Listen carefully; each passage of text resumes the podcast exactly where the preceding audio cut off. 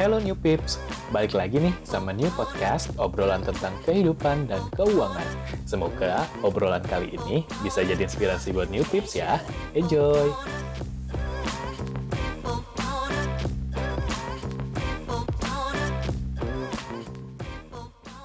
Hai Mas. Halo, apa kabar? Oke, Alhamdulillah baik. Mas Omar, apa kabar? Sehat, Alhamdulillah. Iya, oke.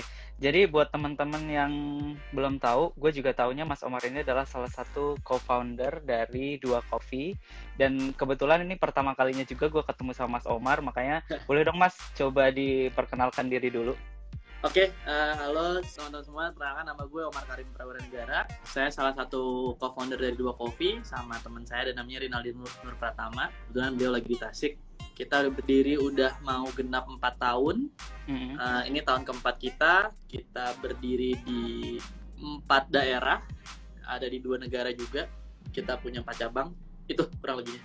Oke, jadi buat teman-teman yang udah kayak sering banget jajan kopi, pasti udah nggak asing lagi sama Dua Coffee ya Mas ya? Karena cabangnya di Jakarta juga udah banyak, bahkan sampai ke luar negeri ya? Kemarin ada cabang di luar negeri gitu. Oke, Mas, sekarang kan Mas Omar sebagai co-founder Dua Coffee nih, boleh cerita nggak perjalanan karir Mas Omar sebelum memulai si Dua Coffee ini? Apakah kayak pernah kerja kantoran dulu atau langsung memulai si Dua Coffee ini? Oke, saya memulai karir selesai kuliah. Saya kebetulan angkatan 2018, saya 2004. Saya 2004, ngambil manajemen Unpad. Di 2008 saya lulus, terus ya sama bikin CV sana sini. Ngelamar di job fair. Kebetulan waktu itu saya punya usaha kuliahan rental PS, anak rental banget. Terus begitu saya submit CV pertama kali, saya submit ke Astra International. Astra International itu saya keterima dari sekitar 500 peserta kalau nggak salah. Dulu tuh banyak yang bilang masuk Astra susah banget. Terus saya nothing tulus, ternyata kalau nothing tulus lebih nggak ada beban gitu. Iya benar. Wah, ada akun favorit saya tuh Peko Netizen. Nah terus singkat cerita, keterimalah itu Astra International. Saya keterima menjadi satu perusahaan pertama saya tempat bekerja. Saya jadi sales supervisor di situ, megang Honda Sales Operation di Jakarta Pusat. Gak lama sayangnya, saya 3 bulan.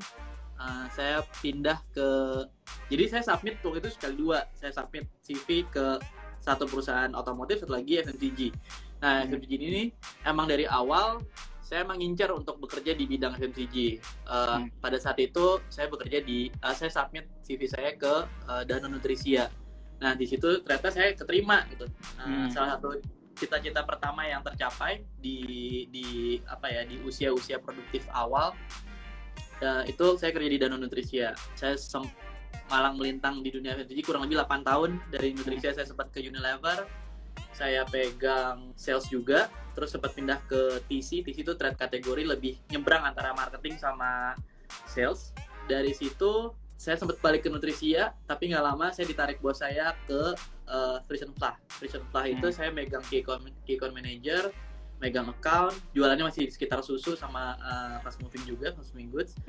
Dari situ saya sempat pindah lagi ke e-fishery, ada itu startup company, base di Bandung, bergerak di bidang aquaculture.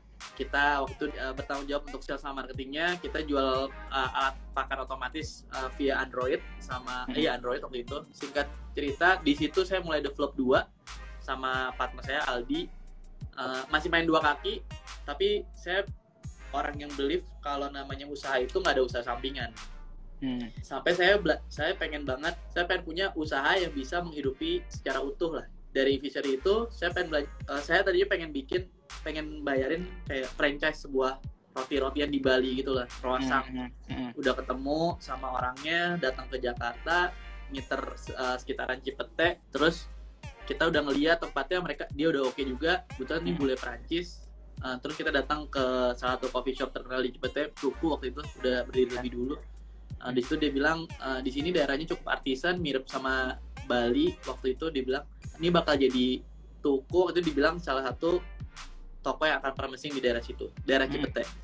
semakin meyakinkan saya untuk oke, kayaknya gue akan bikin di daerah Cipete deh. Singkat cerita, sebelum terus kemudian gue baru pindah ke daerah Cipete juga rumahnya. Ada teman lama, Aldi. Nah, Aldi ini sering main karena baru pindahan, sering main. Terus Al bikin ini yuk, kita pernah punya bisnis clothing line waktu itu. Terus bikin usaha F&B gitu. Ya udah, kita coba dulu aja. Terus malam itu juga langsung lihat lokasi tuh udah cocok. Singkat cerita, ya udah deh kita sewa dulu. Tapi sebelum kita mulai, tadi tuh kita pengen bikin yang franchise tadi. Tapi di ujungnya tuh dia butuh central kitchen, which is gue nggak nyanggupin karena kalau central kitchen berarti mesti punya satu tempat lagi, sewa lagi, dan costnya lebih besar itu. Akhirnya nggak jadi. Tapi kita pengen tetap punya usaha di bidang F&B saat itu. Belum ke kopi. Dan basically gue bukan pecinta kopi, hanya mengenal kopi via kopi sasetan, kopi RTD, kopi Starbucks kayak gitu. Waktu itu udah ada Anomali, sempat ngantri-ngantri Anomali. Nah, sebelum kita nggak jadi yang merasang itu, akhirnya kita bikin, yaudah deh kita bikin. Waktu itu kan Gusdep baru-baru, terus banyak juga food bazar dan kawan-kawan deh di setiap mall. Itu mulailah, yaudah deh kita gimana kalau bikin semacam Gusdep, jadi mengkurasi pasar F&B, teman-teman yang punya usaha rumahan kayak sekarang kan banyak banget tuh. Tapi setelah selesai dia food bazar, dia tetap punya tempat. Saya ngeliat kalau udah nggak ada food bazar, di mana kita bisa dapetin itu gitu. Yaudah kita bikin aja. Nah, setelah kita bikin konsepnya seperti itu, datanglah gue sama Aldi, dipertemukanlah dengan salah satu foundernya Anomali, kebetulan waktu itu Mas Agam. Di situ ngobrol lah sama Mas Agam, dilihat, dibaca. Kebetulan beliau udah lama ya malang melintang di industri ini. Dibaca, wah nggak bisa, lo nggak boleh, dan lo nggak bisa punya bisnis yang cuannya atau omsetnya bergantung sama orang lain. Nah, di situ kita kayak anjir bener juga ya gitu. Kalau misalnya supplier itu nggak telat, lu cuma punya tempat dan supplier itu telat untuk supply makanan atau minuman segala macam, lu nggak bisa mengenerate sales. Which is benar. Akhirnya kita rework lagi dan muncullah Mas Agam bilang, ya udah, lu pegang aja beverage-nya. Beverage-nya which is apaan Mas gitu. Udah terjunnya ke kopi gitu. Lu mesti punya brand sendiri. Kopi gitu. Wah, tapi kita nggak ngerti sama sekali tentang kopi. Terus dibilang udah terjun aja karena industrinya cukup baik dan bersahabat untuk memulai dari nol, dan banyak pemula. Walaupun saat itu udah cukup banyak lah senior-senior kita kayak di Anomali, terus ada ABCD segala macam. Singkat cerita, yaudah deh pulang dari ketemu Mas Agam, meeting sama Aldi, ngobrol lah kita di salah satu kedai di Cipete. Nah, dari situ kita nentuin kita mesti punya barista nih. Kebetulan Aldi punya saudara namanya Eki, itu tim kita dari awal. Dia ngebantu kita dari develop nol banget sampai sekarang. Nah, itulah awalnya Dua terbentuk sih. Jadi dari ketidaktahuan kita, terus kita ketemu orang, mungkin dibukain jalannya, ketemu Mas Agam, dibukain potensinya, ya udah dari situ kita mulai belajar tentang kopi dari nol. Belajarnya ya atau tidak kayak gitu. Jadi sebelum gue balik lagi ke pertanyaan awal, sebelum gue terjun ke industri ini, gue sempat 8 tahun kerja malam melintang di FMCG. Berarti itu tempat pertama gue menempa diri lah sebelum akhirnya berani terjun ke internasional. Berarti memang dari dulu udah kepikiran mau punya usaha sendiri gitu, Mas. Terus kan soalnya dari ceritanya selalu kayak nyari-nyari opportunity gitu kan. Terus kayak tiba-tiba mungkin kepikiran, gue pengen punya usaha gitu nggak? Dari dulu, jadi gini, gue cerita mundur lagi. Waktu zaman gue di interview di Astra International itu, pertanyaan HR waktu itu adalah, apa pengalaman paling mengesankan selama kamu kuliah? Kebetulan gue orangnya nggak bisa diem ya. Dulu uang jajan gue cuma 600.000. Kuliah di Bandung, nggak boleh ngekos, mungkin kalau ngekos jadi bandel kali ya. Terus di saat itu gue kerasa, pengen jajan nih, nongkrong sama teman-teman, tapi gimana caranya? Akhirnya di weekday setelah pulang kuliah, gue tuh datang cari barang ke Gede Bage, gue ngambil milih-milihin baju-baju bekas. Nah, waktu itu di Bandung setiap weekend di Gasibu tuh selalu ada Sunday Market bebas. Itu gue setiap weekend, setiap minggu habis subuh selalu bawa motor gelar lapak tuh. Itu bisnis kaki lima pertama gue. Oh, yang... jadi kayak thrift shop gitu. Iya benar, thrift shop di zamannya. Dari situlah gue mulai, wah seru juga ya dagang gitu. Walaupun gue orang Sunda, situlah mulai, oh ya oke seru gitu. Dari situ, emang ya gue dari situ gue pernah punya itu rental PS4, rental PS sorry. Terus gue pernah punya clothing line bareng sama Aldi juga sama teman-teman. Dari situ udah deh, pernah punya franchise nasi uduk kebon kacang sama temen gue juga, tapi tutup karena gue udah baru lulus. Ya udah. Menarik banget ya, kayak udah malang belintang sana sini, kerja sampai bingkil rental PS. Mungkin ada yang mau jadi rental sepeda gitu. Terus sempet jual-jual thrift shop juga gitu. Nah ini kayak mungkin pertanyaan semua orang kali ya, kayak gimana sih cara mengumpulin dana buat modal pas mau diriin si Dua Coffee ini. Kini gue juga bertanya-tanya sih. Kalau untuk ngumpulin modal, to be honest, di awal emang kita pakai modal pribadi. Gue sama Aldi benar-benar ngumpulin dari apa yang kita kumpulkan, mungkin karir profesional masing-masing ya. Cuman terlepas dari itu kan orang banyak ngomong emang semuanya bermuara sama modal ya gitu. Kalau buat gue pribadi, semuanya kadang nggak melulu tentang modal.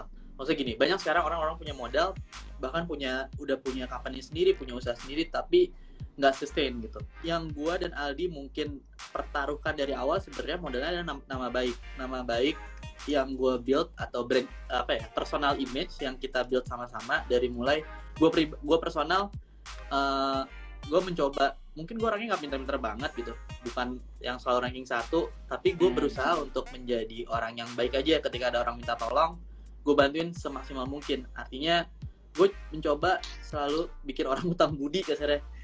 Ini namanya budi kan mas? Iya, utang budi. Utang gue dong berarti. Nah dari situ gue berharap suatu saat kita akan cross path lagi. Dan di saat gue membutuhkan bantuan apapun itu bentuknya, mau itu tenaga, mau itu link baru, itu akan ngebentuk atau membantu gue menjadi support system gue, menjadi apa yang gue harapkan. Itu sih sebenarnya instead of dana. Walaupun di awal ya nggak bohong, gue sama Aldi patungan di awal pakai dana masing-masing. Jadi ngumpulin dananya mungkin dari tabungan pribadi, dari yang kerja. Betul. Itu sama yang dari thrift shop sama rental PS itu juga. Jadi awal mungkin dari thrift shop kita puter-puter ya mungkin kalau nggak ada itu nggak nyampe ke hari sekarang gitu. Ini gue semakin tertantang untuk menggali lebih dalam gitu. Jadi gue penasaran sih kayak dalam-dalam gitu. Kayak how did you know that this is the right idea gitu? Maksudnya bisnis kan is an opportunity, tapi kan nggak bisnis selalu diikutin sama resiko kan. Terus kayak apa sih yang membuat lo semakin yakin bahwa gue mau mendirikan Dua Coffee dan ini adalah jalan yang tepat pada saat itu? Di setiap kesempatan gue ditanya kayak gitu, di setiap kesempatan juga gue selalu bilang ini kesempatan buat gue untuk menjadi, ini agak melo sih, manusia seutuhnya. Manusia itu kan makhluk sosial ya. Selama gue kerja, mungkin yang nikmatin apa yang gue hasilkan itu keluarga kecil gue, baik itu misalnya bokap nyokap atau istri anak gue gitu. Cuman ketika lo mendirikan satu usaha apapun itu, lo udah menjadi tulang punggung keluarga lain. Lo udah membukakan pintu rejeki buat kepala-kepala keluarga lainnya.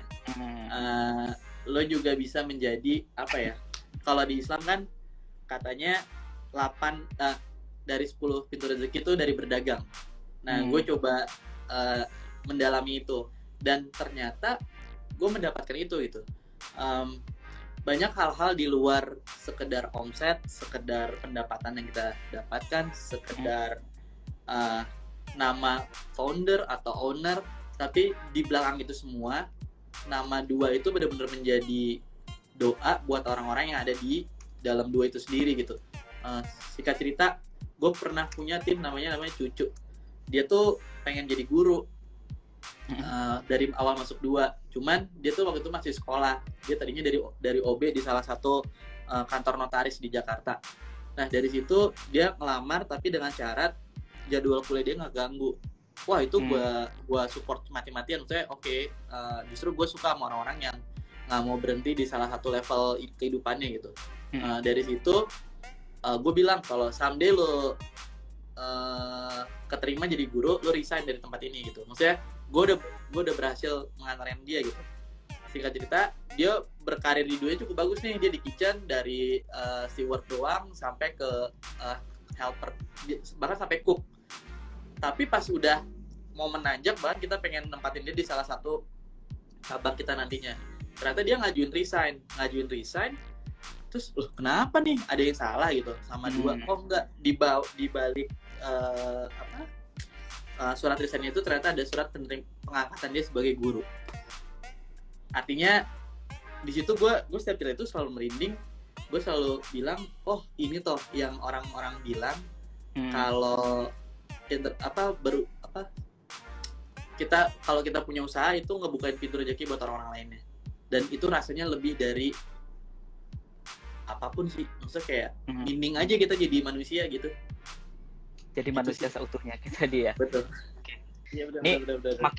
Pengen makin deep lagi nih Mas, kan Dua sendiri kan gue juga sering banget jajan kopi gitu ya. Dari kan dulu sering Dua Coffee ini sekarang berkembang banget, kayak mulai dari Cipete ada, terus sekarang di Bintaro, di Bandung, bahkan sampai ke Washington DC ya, yang itu ya, di luar negeri ya. Oke. Penasaran kayak how do you plan on growing your business? Kayak apalagi coffeepreneur sekarang kan nggak sedikit ya. Bagaimana rencana untuk mengembangkan bisnis kopi itu ke depannya? Saya sama Aldi orang yang percaya kalau rezeki itu udah dia ngatur dan nggak akan ketuker. Mau dihalang-halangin orang kayak dijagal orang sana sini, ya udah kalau emang itu udah rezeki lo, selama lo tetap berusaha itu nggak akan ketuker gitu. Akan dapet deh dengan gimana pun caranya. Dari situ gue beranggapan ya udah sama aja kayak kita dagang buah di pasar gitu.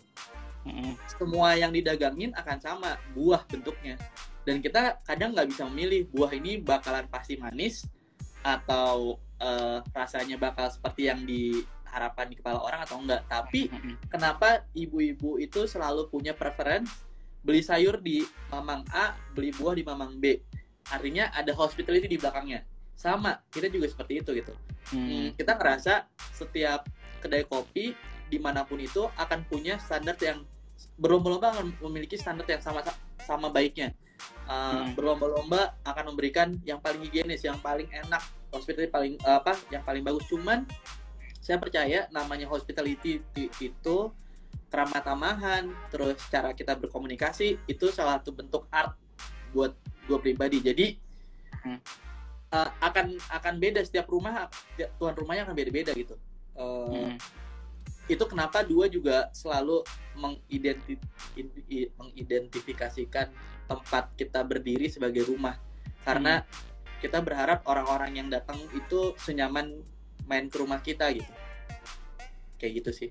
Jadi kalau pertanyaannya plan ke depan kayak gimana, setelah pandemi ini kita ada beberapa voting dari segi bisnis, tapi juga kita optimis harus tetap terus bergerak. Salah satunya kita udah ada plan dalam minggu ini kita akan buka cabang di Tasik. Oh wow. Tasikmalaya, oke. Partner saya Aldi sama Wemi lagi di sana. Persiapan untuk buka. Orang akan selalu bertanya kenapa Tasik, kenapa enggak? Saya jawabnya. Kita selalu jawab kenapa enggak.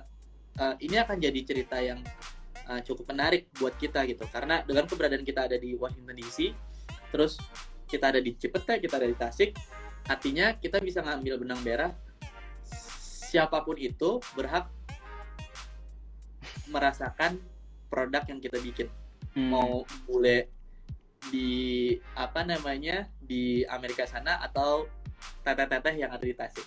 Nah, kalau dari konteks financial nih, selama sekian tahun jadi coffeepreneur, pengalaman buruk finansial pribadi ada nggak Mas? Misalnya kayak lo kan dulu beralih waktu transisi nih jadi pekerja kantoran, terus sekarang jadi pebisnis di coffeepreneur gitu. Terus ada pengalaman yang salah financial decision atau apa gitu nggak selama manage Dua Coffee?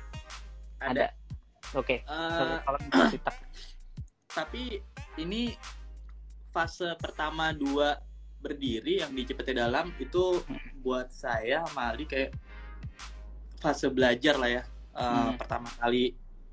Pertama kali kita punya usaha benar-benar bukan sampingan, sempet geter, maksudnya geter tuh gua resign full, pindah kuadran ke entrepreneur itu buka mata tuh kayak anjir hari ini gue ngapain ya gitu, kok gue nggak ke kantor. Terus mungkin ada tabungan saat itu, cuman berjalan 3 bulan kan namanya usaha kan nggak langsung mendadak rame kan. Itu sampai mikir, aduh bulan ini gajinya gimana ya gitu. Ada hal kayak gitu, bahkan gue inget banget di bulan keempat gue sama Aldi sempat patungan buat ngegaji Eki sama Dede. Itu tim awal kita, sampai sekarang masih ada. Gue kadang ngerasa padahal jarak tempat kita tuh cuman kayak 500 meter dari jalan raya utama gitu, tapi ternyata banyak kendala-kendala fasilitas yang gue pribadi dapat masukan dari orang-orang yang datang, entah parkirannya sempit, toiletnya mesti ke numpang ke tenan lain, terus gak ada tempat sholat, gak ada tempat smoking. Itu buat kita akhirnya bikin riset ulang tentang daerah ini. Daerah ini udah cukup potensialnya, cukup bagus banget. Kita udah bikin riset awal, tapi ternyata kurang dalam gitu. Akhirnya kita mutusin untuk pindah. Tapi waktu itu kita sempat narik satu investor, cuman jalan untuk pindah. Tapi jalan setahun ternyata ada perbedaan visi. Akhirnya kita buyback share yang kita lepas, kita buyback. Gue jalan berdua lagi sama Aldi. Nah dari situ gue ngerasa kadang kalau misalnya kita punya keinginan untuk buka tapi terlalu menggebu-gebu, maksudnya kayak kita belum punya pengalaman nih dan risetnya sangat minim, itu bisa mismatch dari segi cash flow. Padahal gue orang yang dulu, maksudnya gue orang yang cukup agak ngejelimet kalau untuk hitung-hitungan gitu. Tapi ada jeleknya juga, semakin banyak lo tahu, semakin takut lo untuk berjalan. Sama halnya kayak orang yang punya sixth sense. Kalau dia bisa ngelihat ada hantu di situ, dia nggak akan pernah masuk situ tuh karena ada tahu itu di belakang mas. Langsung kayak insecure. Nah ketika orang-orang yang nggak tahu ada, misalnya ada orang lain di situ, dia kan akan santai-santai aja kan. Gitu. Nah gue beranggapan dari analogi itu tahu boleh, tapi lebih bagus selalu ada langkah pertama untuk udah let's do it gitu. Tapi dengan perhitungan yang cukup terukur. Begitu juga dengan keuangan, sama dari awalnya gue melakukan semuanya secara manual di Excel sampai gue butuh bantuan aplikasi yang banyak mensupport gue dari segi menata cash flow dan PNL kayak gitu. Itu penting banget sih karena sesimpel ngebedain rekening, terus laporan pencatatan bulanan, mingguan, terus bikin TLSKU. Jadi setiap bulan kita keluar belanja berapa, terus pemasukan berapa, menu yang work apa, yang nggak work apa, yang mesti kita cut apa, yang akan kita add on baru apa. Itu penting untuk kita selalu lakukan setiap bulannya gitu. Oke. Ini cukup menjawab nggak sih, Budi? Cukup menjawab kok itu, karena ya tadi memanage duit yang harus kayak membedakan rekening segala macam itu kan penting daripada cash flow-nya berantakan gitu kan. Di sini makin kesini kayaknya makin seru gitu kan. Gue kayak dari tadi wah bisa belajar banyak gitu. Terus ini mungkin pertanyaan yang udah dipertanyakan banyak orang, yang misalnya lo ngisi acara dimanapun kayak what do you love the most about your job yang sekarang gitu. Bisa ketemu banyak teteh-teteh. Ya itu salah satunya mungkin. Tapi ada yang the most kali ya. Yang paling seru gitu. Gue orangnya tadi gue bilang gue nggak cukup pintar, tapi mungkin gue cukup senang bertemu orang-orang yang baru. Gue ngerasa di pekerjaan sekarang di dua ini sama-sama kok, misalnya bekerja sebagai employee di salah satu perusahaan besar sama menjadi entrepreneur. Sebenarnya yang bedanya adalah waktunya ini cukup fleksi. Lo bisa ngerubah waktu liburan lo, lo bisa ketemu orang banyak banget yang mengantarkan lo ke gerbang-gerbang yang lainnya. Misalnya, banyak orang kok bisa ketemu, punya kesempatan untuk buka di Washington DC gitu.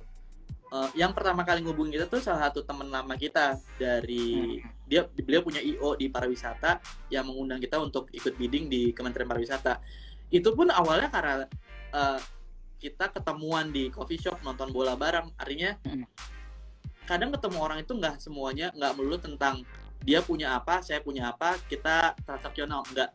Tapi sesimpel menyambut mereka dengan seramah mungkin dan nggak ada hubungan ada perlunya aja kalau ketemu, itu jauh lebih sustain dan mengantarkan kita ke pintu-pintu rezeki yang lain. Buat gitu, buat gue itu yang paling penting. Ternyata silaturahmi itu benar-benar bikin panjang umur, bikin ketemu orang-orang baru, komunitas baru. Orang-orang yang tadinya cuma jadi customer beberapa kali di Dua bahkan menjadi bisnis partner kita gitu. Jadi buat gua itu salah satu blessing yang nggak bisa nilai pakai uang sih kalau gue lihat. Banyak banget orang-orang yang kalau misalnya kita butuh bantuan sekarang banyak banget yang mau bantuin gitu.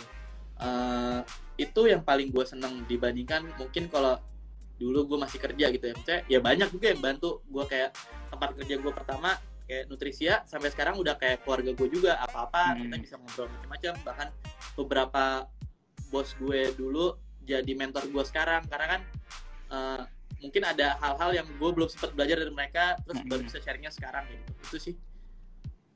Oke, menarik banget. Tapi tadi balik lagi ke pertanyaan sebelumnya, tadi kan Mas Omar bilang pencatatan apa segala macamnya itu buat Dua Coffee. Kalau buat Mas personalnya Mas Omar nih pakai nggak kayak untuk mengatur cash flow itu? Mungkin kayak aplikasi atau nyatat Excel sendiri gitu, pakai nggak kalau buat pribadi ya?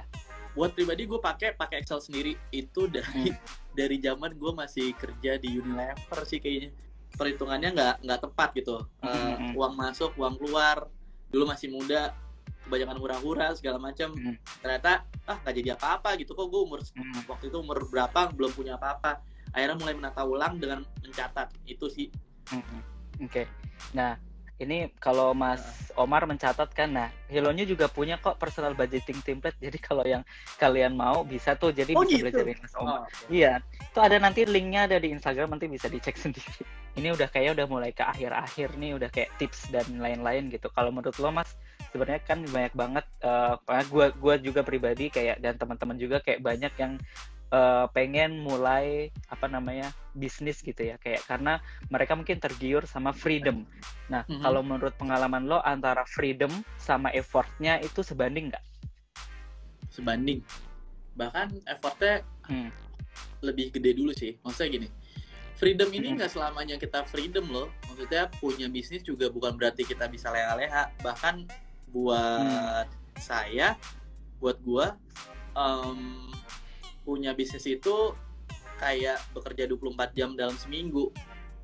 Tidurnya aja kadang gue masih mikir gitu, oke, mau ngapain lagi ya, udah sampai mana nih kita, ada yang salah nggak ya hari ini, jualannya gimana segala macam, terus kondisi anak-anak kayak gimana.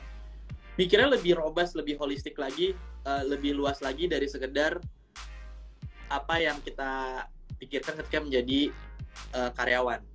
Gitu. Karena kalau jadi karyawan ya udah mikir in out keperluan pribadi aja gitu, nggak usah mikirin orang lain atau kapal yang besar. Tapi kita udah terpaku sama schedule yang udah saklek gitu. Nah kalau di freedom yang ada di entrepreneurship memang sangat freedom, kayak gue pengen milih mulai kerja itu misalnya abis zuhur, gue pagi pengen olahraga dulu gitu atau antar anak sekolah atau ngapain. Kita bisa bikin itu, tapi nanti kerjanya jadi malam pulangnya, ya itu kan pilihan ya, tapi tetap ada tanggung jawab atau result oriented yang mesti kita tuju. Kayak gitu sih. Oke. Lagi-lagi nih Mas, gue mau menanyakan pertanyaan yang mungkin pertanyaan yang umum lah ya, yang udah kayak mungkin jutaan ribuan kali ditanyakan sama lo gitu, kayak menurut lo kita harus should we earn money based on passion or just collect the money? Bedanya gini, gue mengutip kata-katanya NKTCHI, apapun itu yang dilakukan dengan hati akan sampai ke hati yang lain. Artinya kadang kalau kita tadi gue bilang ketemu orang transaksional aja mungkin akan dapat, tapi short term nggak sustain gitu.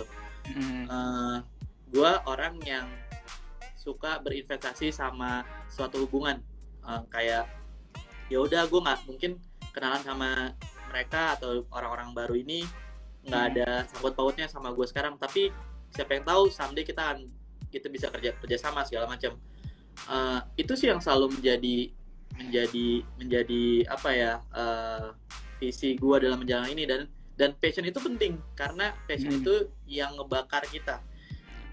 Kalau di awal gue bilang gue bukan yang pecinta kopi banget, maksudnya yang ngulik mungkin banyak teman-teman coffee shop lain yang ownernya emang benar-benar semulik itu sama kopi. Kalau gue mungkin Aldi yang lebih ngulik ya. Kalau gue dari segi bisnisnya sama, ya tahu tentang kopi, cuman nggak sampai yang punya idealisme tertentu gitu. Gue mencoba memposisikan diri sebagai orang yang cukup sama sama yang lain, yang pop gitu. Sukanya apa sih? Dengan begitu gue bisa punya kacamata yang mungkin lebih luas gitu. Gimana caranya bisa men-serve orang-orang yang mungkin nggak begitu suka kopi atau yang suka kopi sekalipun, kayak gitu. Itu tuh dibutuhkan passion. Nggak melulu tentang suka sama produknya, tapi at least kita suka sama industrinya, which is hospitality atau F&B. Ya itu kan apa ya, sebuah hubungan yang nggak bisa dilepasin ya antara produk sama hospitality. Ya namanya kita di F&B yang nggak bisa lepas sama service gitu.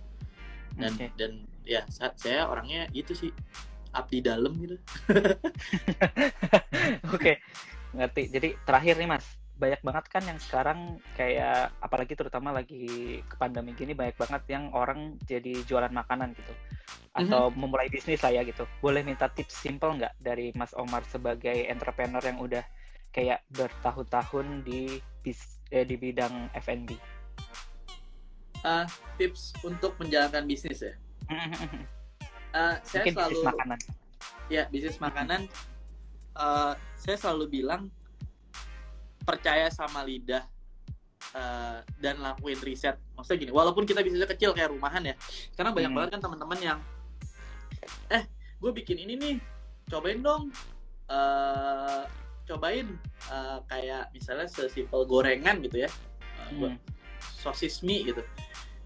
Kalau misalnya kita bisa meng-create ya sosis mie, akan banyak sosis mie lain, tapi kalau kita bisa bikin cerita di balik itu semua, brandingannya bagus, risetnya pas. Riset tuh nggak harus yang ngejelimet. Misalnya gini, kita ngitung seberapa banyak sih, kalau lo kan punya teman-teman nongkrong nih, biasanya suka ada orang yang ngarahin makan ini aja yuk gitu. Oh iya gue suka nih. Pasti ada di saat kita suka, ada paling nggak 2-3 orang lain yang suka, lidahnya mirip-mirip sama kita.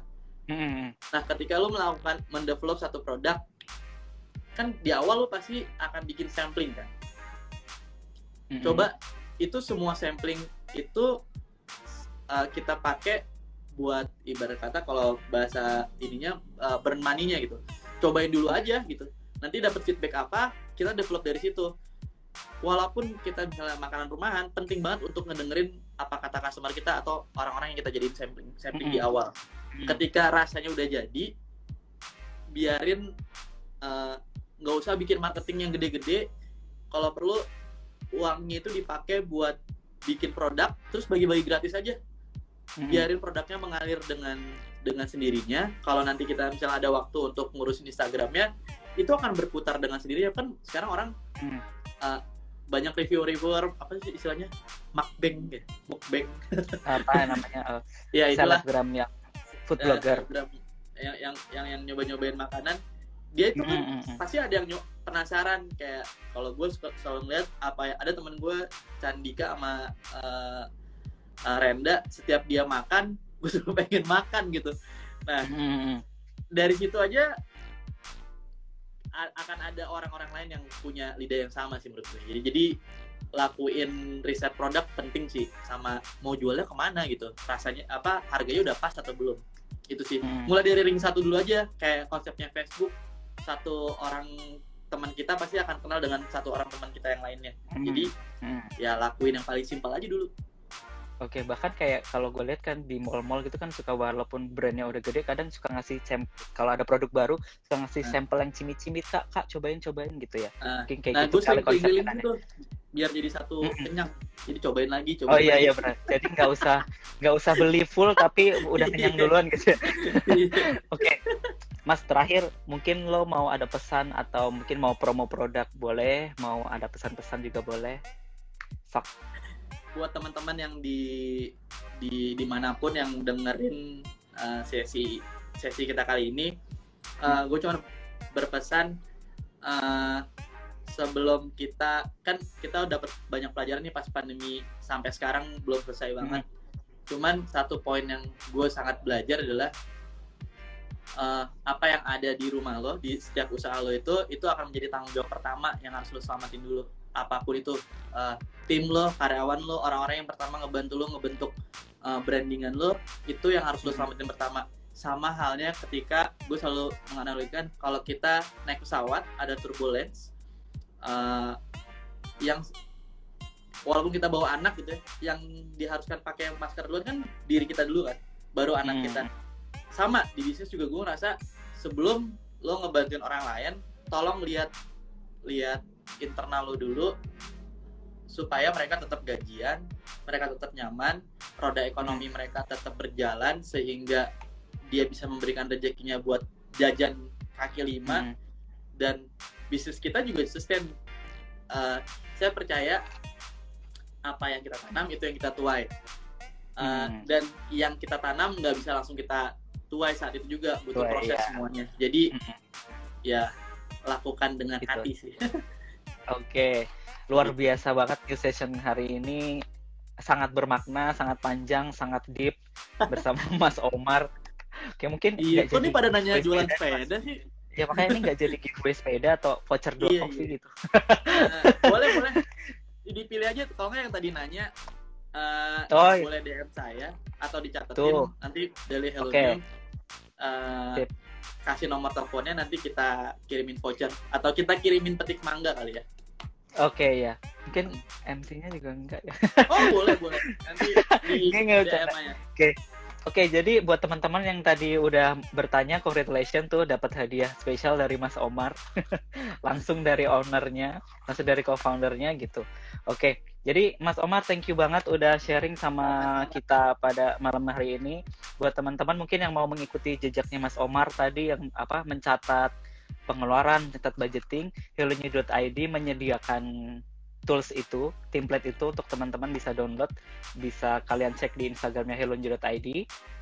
Nanti ada link tree di bio-nya, nanti tinggal klik aja, nanti bisa cari di situ. Dan kalau teman-temannya Mas Omar dan ini mungkin fans-fansnya Mas Omar yang dari tadi sangat banyak mengkomen itu, boleh follow hellonew.id karena kita sharing banyak banget knowledge dan info tips mengenai keuangan gitu. Boleh. Oke, thank you. Oke, untuk giveaway-nya dicatin sama tim Hellonew kali ya. Jadi nanti gue bisa sip. Kirim kemana aja.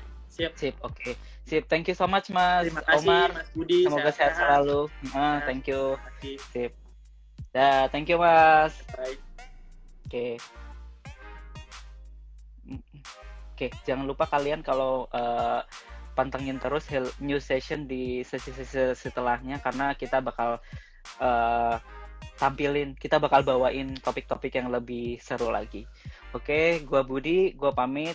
Semoga kalian selalu sehat dan pokoknya yang ngantor tetap semangat, yang masih work from home juga tetap semangat. Oke, bye-bye.